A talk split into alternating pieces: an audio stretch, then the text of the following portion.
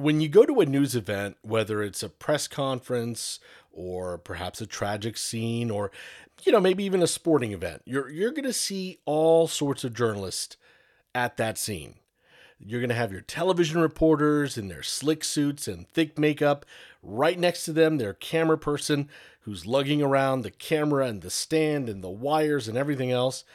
There will be a few newspaper people there with their slim notebooks and cheap pens. You might also find one or two radio people there. Usually one of them is a public radio reporter, and they're standing off to the side with a recorder and their headphones securely around their ears. And then, of course, you'll have one or two photojournalists who are constantly clicking away, taking thousands of photos in the hopes of catching that one unique moment. All of us stand in a bunched-up grouping, usually surrounding one or a few people, pointing our microphones and lenses and ears towards those people. Sometimes it's an athlete, sometimes it's a politician. A lot of the time, it's a law enforcement agent. We're pointing our devices at them, capturing the sights and the sounds of the moment to help us put together a story that we're going to share with you. I want you to come back to the photojournalist for a second, though. This is a person who does a lot less talking than the rest of us. He, she, or them are trying to capture the moment, but only through images. And sometimes they're trying to capture a specific moment, and that could live forever. Just that one picture.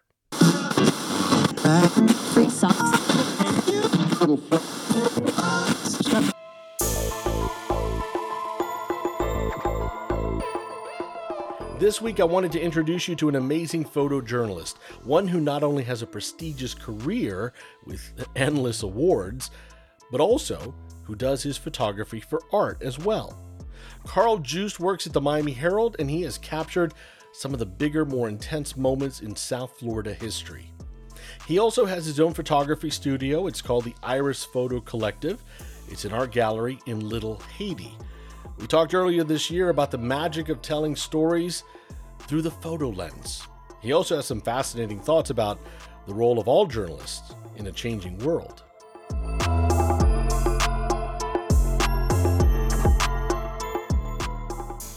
Do you remember the first camera you ever used? It was a Nikkormat. It was a Nikon Nikkormat. It was the first camera. Actually, it was the first camera I ever owned and used. But before then, it was an S R T, Minolta S R T.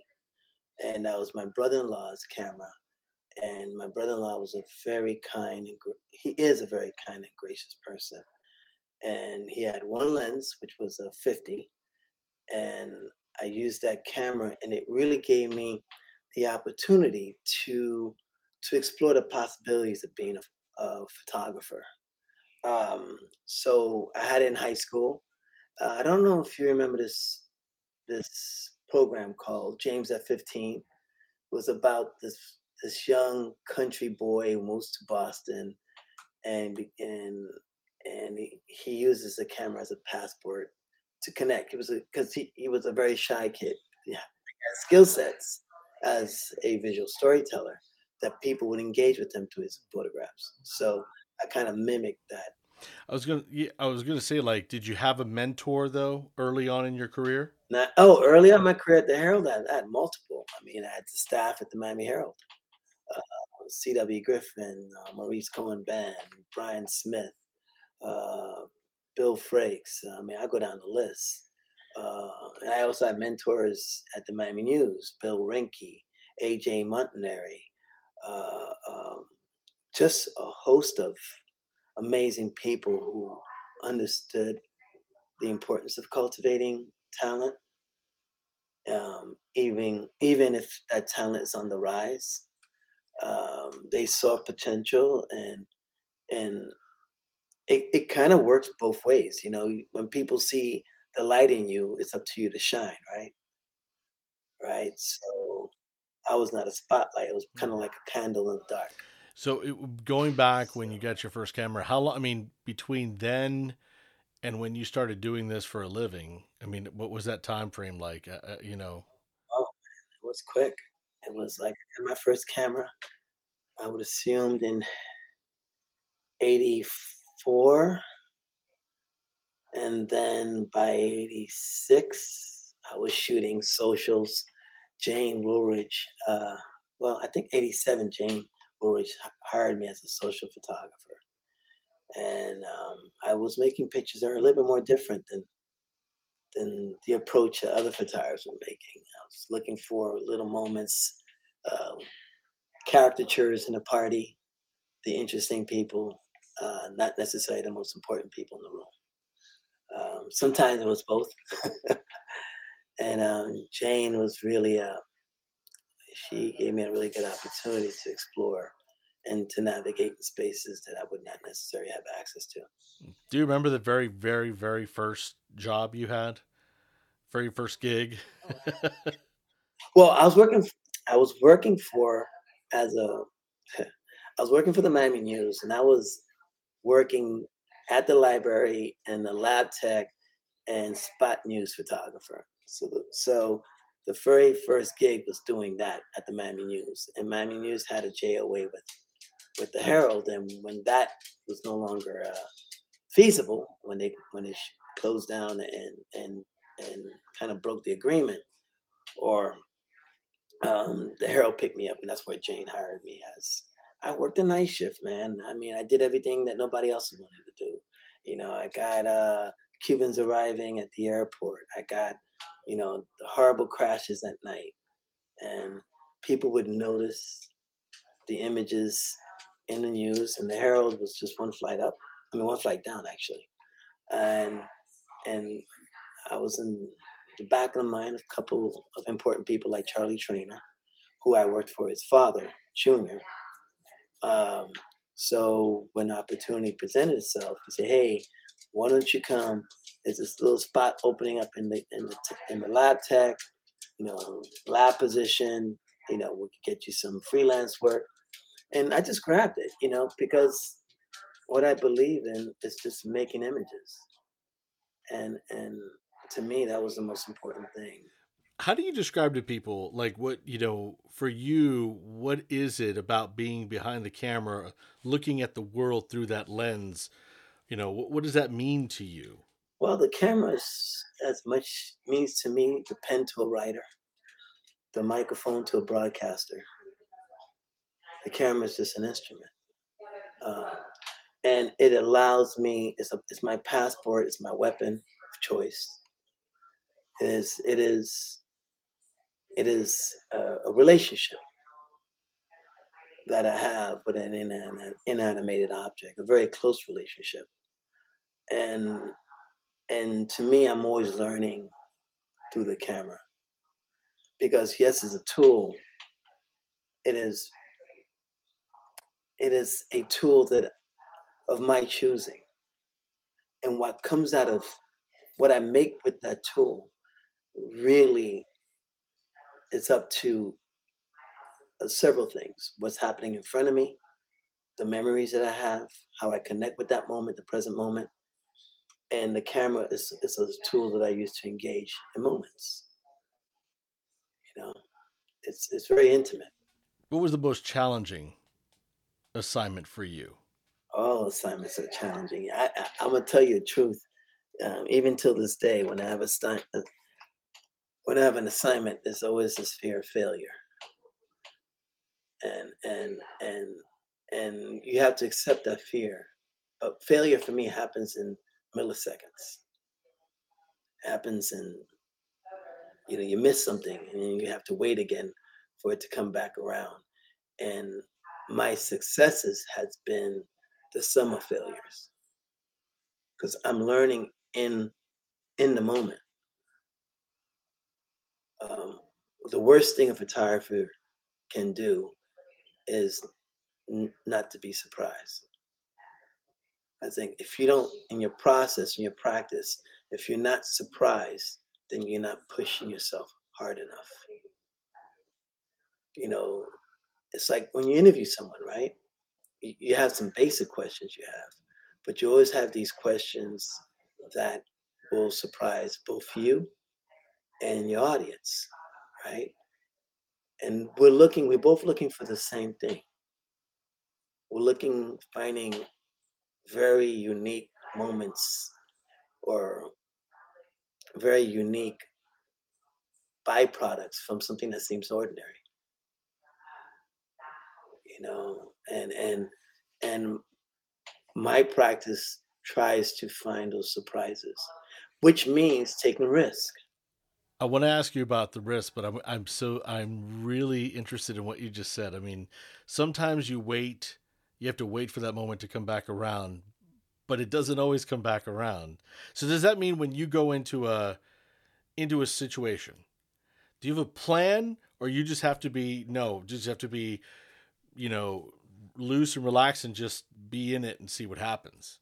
Yeah, I think it's a combination of both. You have to be fluid.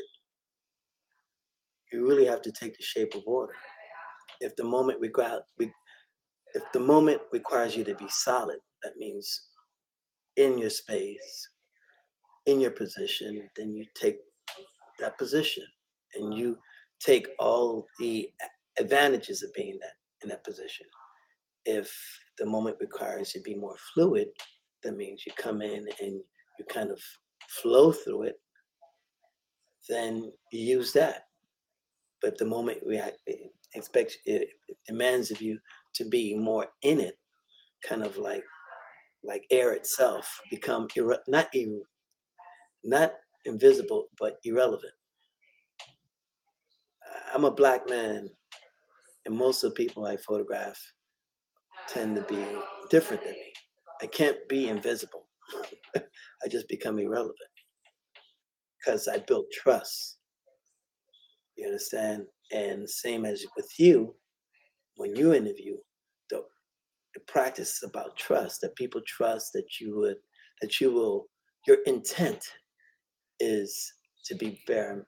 I hate saying that phrase because they just chopped it up, fair and balanced, but your intent is to be fair. Not to be right, not to be first, but just to be fair. And I think you get more out of people when they can relax and be themselves.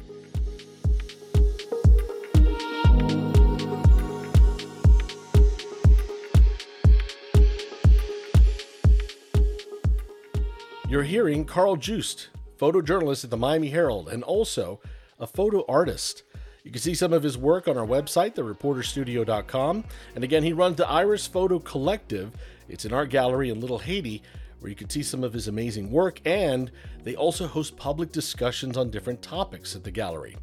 Learn more again on our website. Now we're going to return to our conversation with Carl and discuss if there are ever moments that he won't try and get the picture, also what it's like to work with editors when you're picking the right picture for the story. But just a reminder that this podcast is a production of City of Dreams Media Incorporated. All of these interviews are also on YouTube under The Reporter's Studio. And if you're following me on LinkedIn, I'm posting a lot of the stuff up there as well. Find me also on Twitter at News Media Host. Now let's get back to our conversation with photojournalist Carl Juste.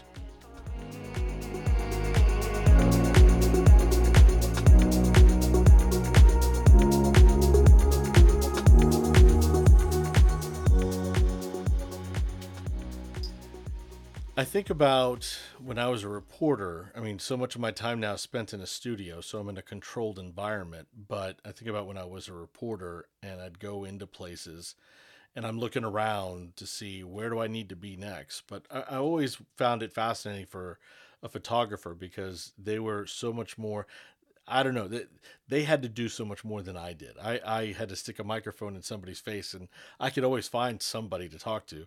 But I always loved watching photographers at work because, you know, they were bouncing through everything. And they, and if there was a crowd moving, if there was, you know, if there was a lot of motion, they'd be in the motion. They would, they would go wherever they had to, or climb a tree or climb a building or whatever. And so I always found that fascinating. And, and I wondered for you, do you ever find there's a line like, okay, because you said you have to be irrelevant. You, you, you know, you're not the story, but you got to get in there sometimes.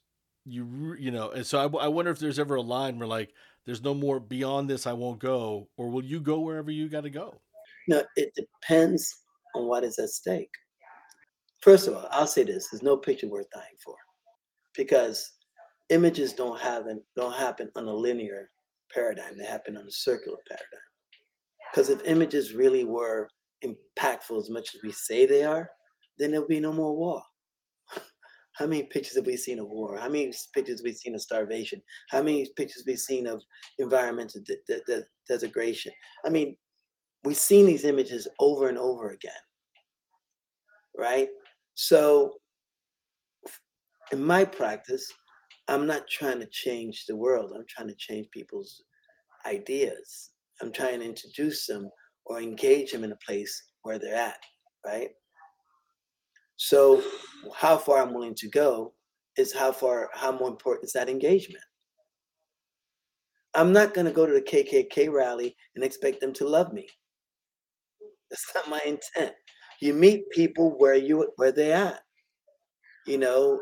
And as a visual visual storyteller, which I think you are and I am, my tool again is the camera. Your tool is the microphone or the pen or the ear, right? Um, we meet people where they're at, and we allow them to. We are, we we are allowed to retell their stories. I don't think we give people voices. I think people already have voices. We get to retell their stories in a in in context of of whatever story we're trying to narrative we're trying to push forward. That's well said. I agree completely, definitely. Do you ever? I mean, I've I've had plenty of experiences where, you know, I'm sure that you have, I think we all have, where people just don't want to be like, I'm not talking to you. I don't want to, you know, whatever. I don't know if like, because you're catching people in, you know, emotional moments and you got that camera right there in their face. I don't know, like how often people are like, please leave me alone, stay out of my life. So yeah, it happens. It happens. And, and, you know, like I said, I have different approaches for different situations. You know, if you know, I, I, I think, I think you have to view every opportunity to document as a gift, not a right. You know, we in the press, you know, we can, we can elicit that type of of, of idea that we're the fourth estate. So when we're speaking to government, when we're speaking to public, you know, person, um, public figures, yeah, I will pull my, my freedom of the press card, right?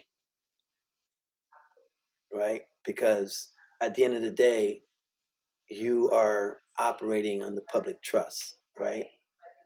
And and if that trust has somehow been been violated, then it's it's my job as as a as a bridge between what you're doing and what people are hearing and seeing. It's my job to to kind of compress, you know, to compress that, that that space, correct? So, yeah, you know, I've had people who are leaving the courthouse. Nah, no, no, no, you don't get a pass. Okay, you don't get a pass.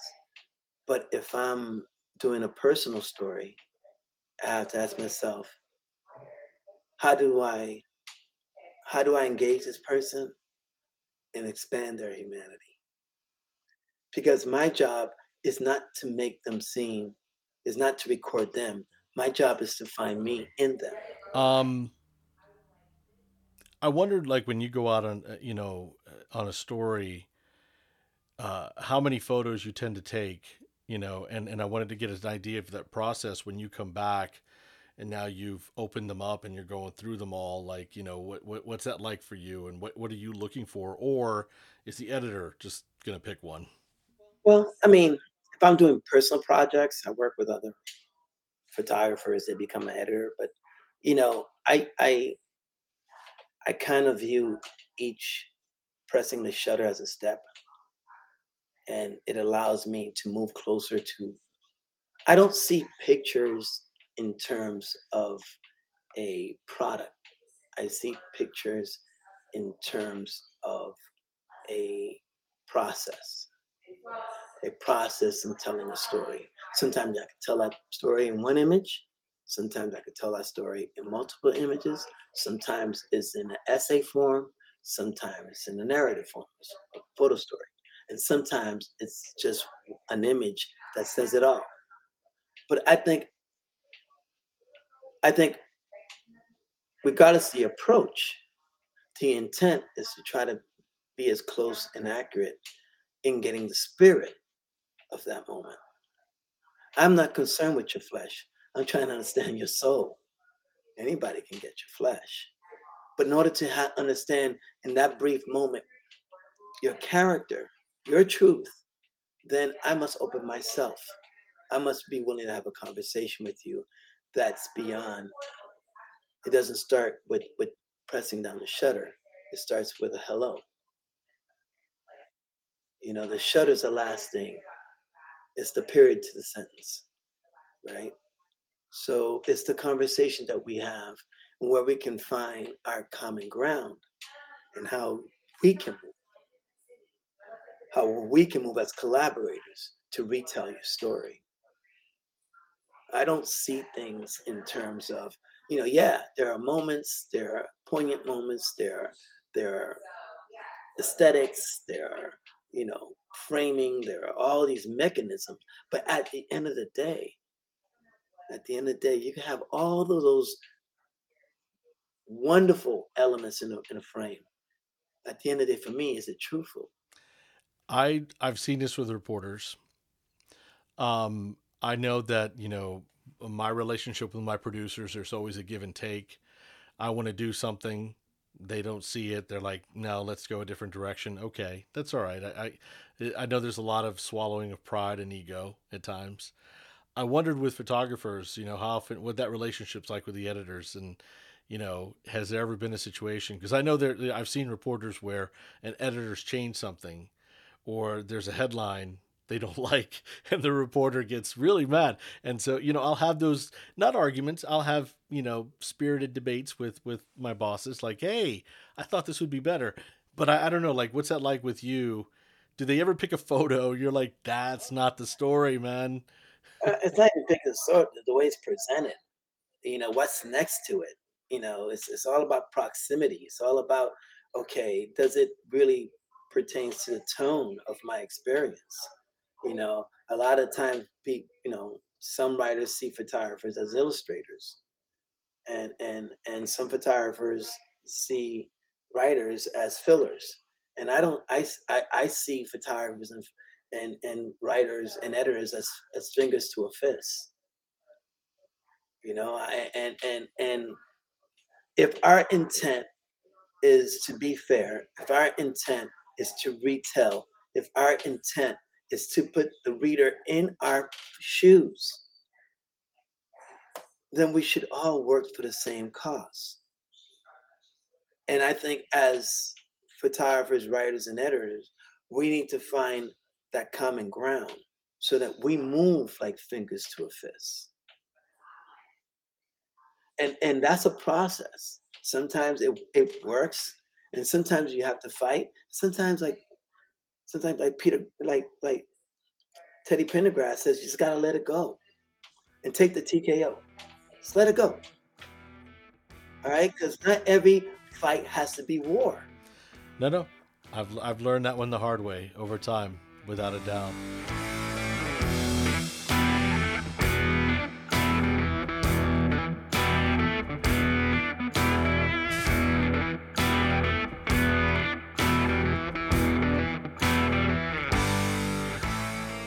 You're listening to The Reporter's Studio, a production of City of Dreams Media Incorporated. And this week's episode, we're talking with Miami Herald photojournalist Carl Juste. You can follow him on social media, or you can see some of his work and his art studio on our website, the reporter studio dot com. We're going to come back to our conversation with Carl in just a moment, but I wanted to remind you of another podcast that's coming out later in June of twenty twenty-two. Further into the future, things are going to become more and uncertain. The people who are here are going to be concentrated on the high ground. And that's going to result dense. in a significant sea level rise. Maybe tackle this issue and address it in a meaningful way. Foreseen by events that we can't predict. Your friends we to can project things, and then that's five, six, seven people, and the chain goes on and on. Is more privileged and that is not dealing with climate effects on a regular basis. Anybody to be suspicious of people who claim to know what Miami will look like in ten or twenty years let alone fifty years.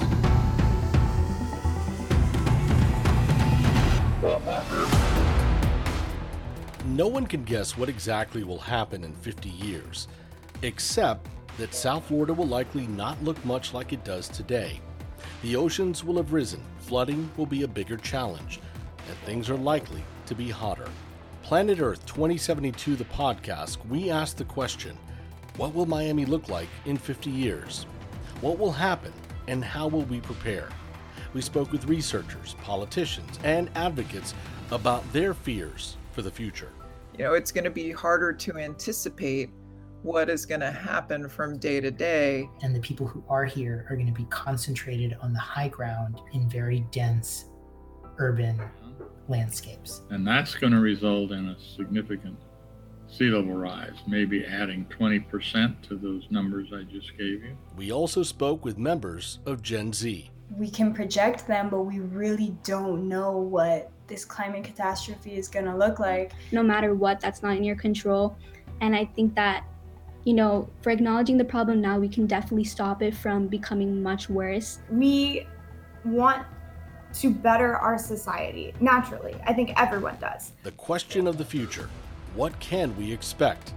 Planet Earth twenty seventy-two, the podcast, comes out June twenty twenty-two.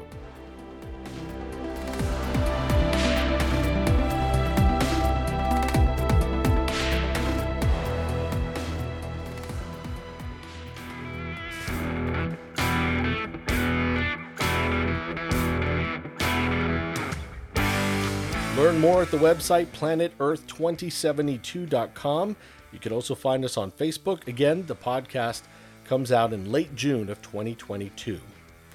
Now let's get back to our conversation with photojournalist Carl Juste of the Miami Herald. He's got some interesting thoughts on not having a newsroom to work in, also how photo technology has changed his job, and how he divides his time between work and art.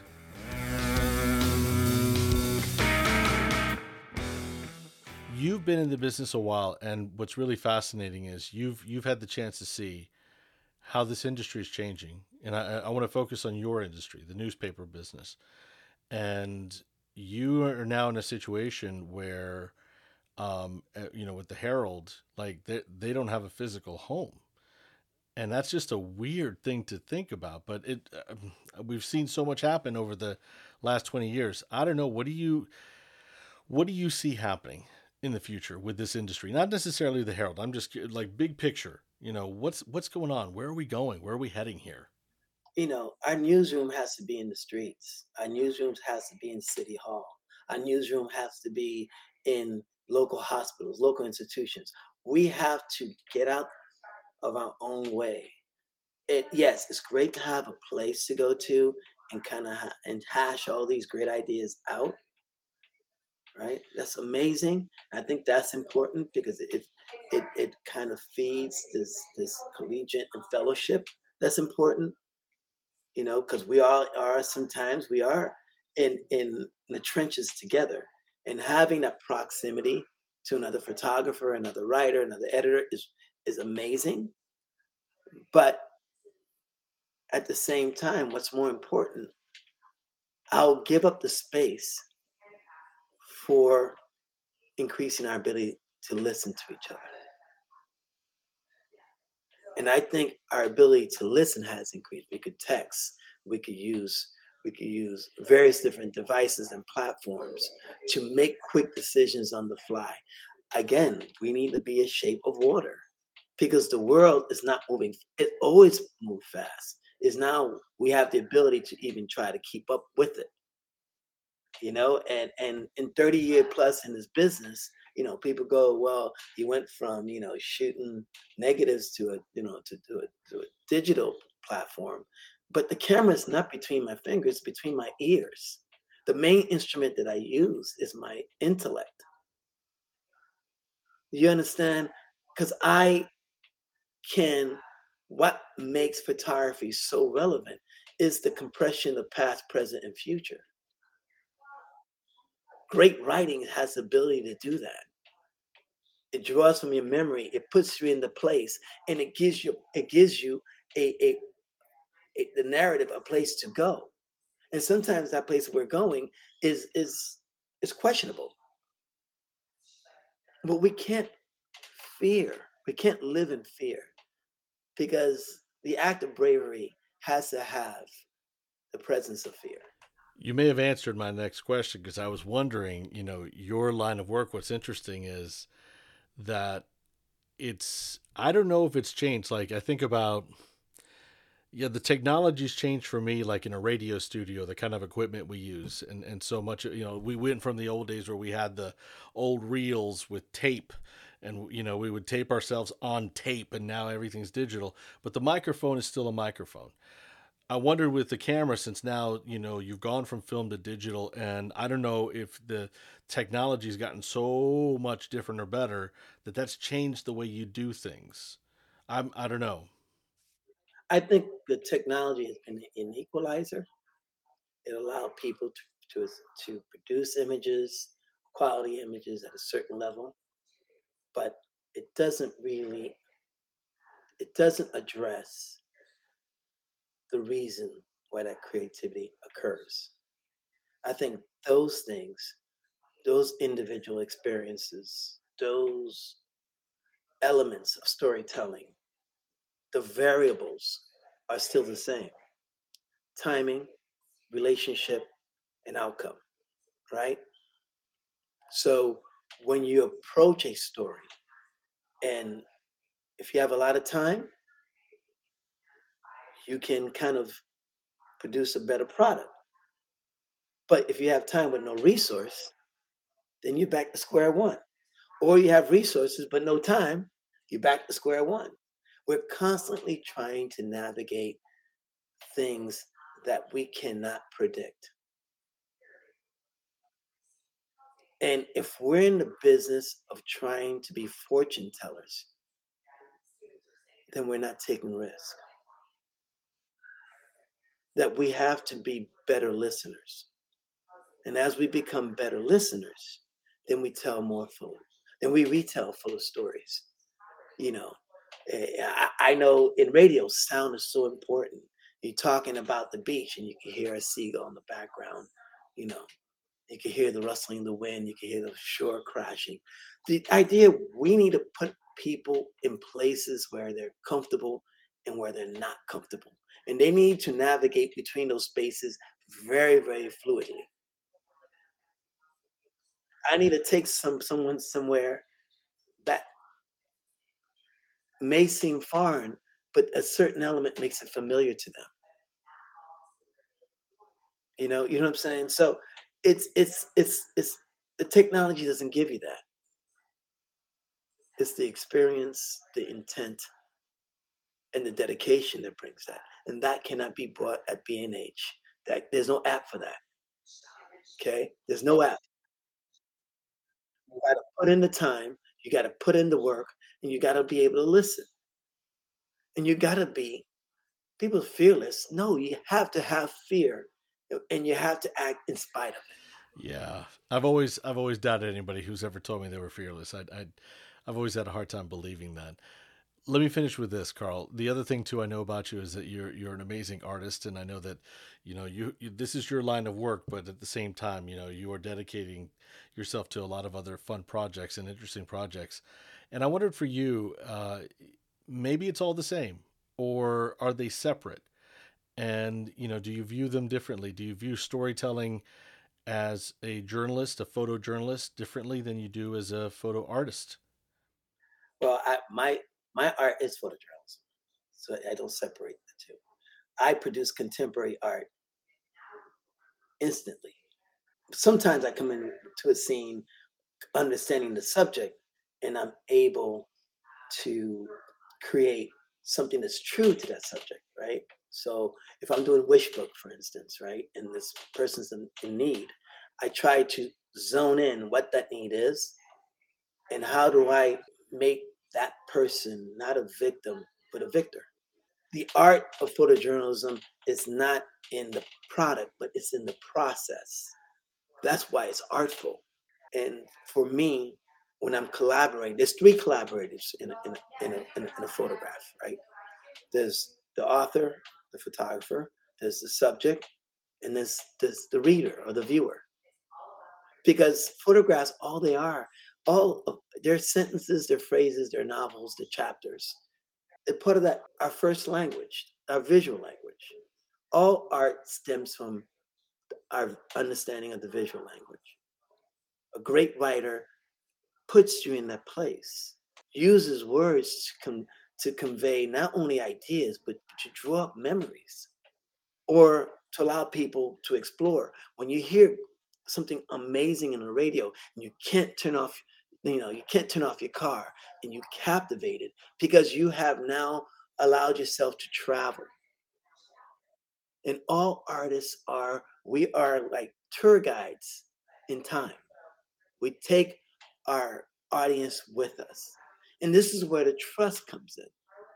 And I think being a journalist is such an amazing art form, all of it, from editing to, to, to writing to multimedia, is such an amazing art form because we allow to bring people along on this amazing ride.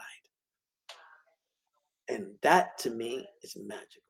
That's a fascinating way to look at what we do. And maybe that's a new way to, you know, communicate that to the audiences. Cause I think, I think the audiences may think of us, they'll judge us. They always have.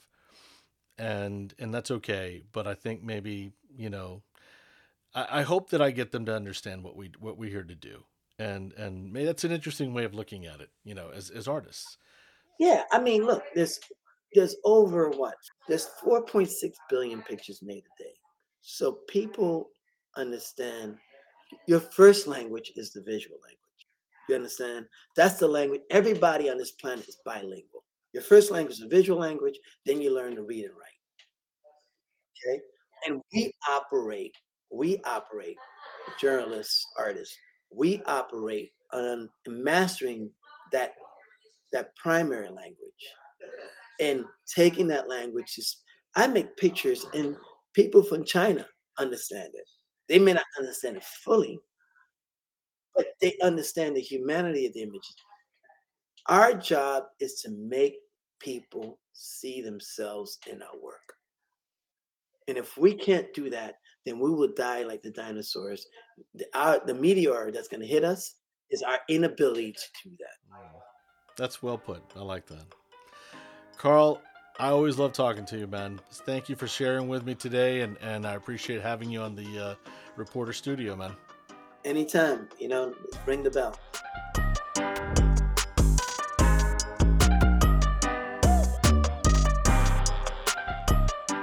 You're listening to the Reporter Studio this week. We're talking with Carl Juste, photojournalist of the Miami Herald. Learn more about his work and his art gallery on our website, the reporter studio dot com. I gotta say that I really envy photojournalists. When I was a kid, I wanted to be a photographer and a videographer for like a nature show or a nature documentary because I wanted to go out into the wild and I wanted to capture the beauty of nature. Actually, when I was a really little kid, I, I wanted to be like a videographer for Jacques Cousteau. Something always just intrigued me about telling stories through images. Well, coming up next week on the season finale of The Reporter Studio. Even at N P R, we took the lazy man sort of cowardly way out for quite a long time, meaning that we did the, the he said, she said, the false balance, where rather than putting our own reputation on the line, because N P R kept getting attacked as being liberal, which is not true, but they kept getting attacked as liberal. And so in order to fix that, they would just always include an opposing voice. Celeste Headley. You hear her from time to time hosting N P R programs like Here and Now. She's also the author of books like We Need to Talk, Do Nothing, and her recent work, Speaking of Race, Why Everybody Needs to Talk About Racism and How to Do It. You can find links to her work, her online presence, and of course her books on our website, the reporter studio dot com. Find this podcast on your favorite podcast app, and if you enjoy the product, as always, subscribe, rate, and review. Also, if you don't mind, share. Yeah, please. We should do a little more sharing in our lives. Thanks again for listening. We'll talk again next week.